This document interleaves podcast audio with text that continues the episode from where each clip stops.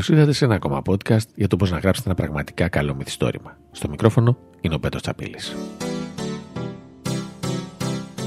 Το κάνω συχνά όταν έχω, ας πούμε, να περιγράψω ένα δωμάτιο. Επιλέγω μια τυχαία σελίδα από ένα λεξικό και βλέπω αν με τις λέξεις που υπάρχουν σε αυτή τη σελίδα μπορώ να δημιουργήσω ένα δωμάτιο, να χτίσω μια σκηνή. Στην ουσία τι κάνω; Ό,τι κάνει συνήθως η φύση. Δημιουργώ μια οντότητα από τυχαία στοιχεία. Αυτό έγραψε ο Άντωνι Μπέρτζες, ο γνωστός συγγραφέας. Και είναι κάτι που κάνουν, σας πληροφορώ, πολλοί συγγραφείς. Και όχι μόνο συγγραφείς, σενάριογράφοι, δημοσιογράφοι κτλ. κτλ. Οποιοδήποτε χρειάζεται να γράψει ένα κείμενο. Τι κάνουμε, κολλήσαμε. Θέλουμε να εμπνευστούμε από κάτι. Έχω αναφερθεί και άλλες φορές σε αυτό το θέμα. Εδώ γίνεται λίγο πιο συγκεκριμένο και έχει και πολύ ενδιαφέρον το να πάρετε ένα λεξικό, να το ανοίξετε τυχαία σε μια σελίδα και με τις λέξεις που θα δείτε σε αυτή τη σελίδα να αρχίσετε να φτιάχνετε μια σκηνή. Είναι βέβαιο ότι θα σας πάει κάπου αλλού από εκεί που είχατε στο μυαλό σας, θα δημιουργήσει κάτι καινούριο και ενδιαφέρον. Μπορεί να είναι μια σκηνή, μπορεί να είναι περιγραφή ενός ανθρώπου, ένα δωμάτιο,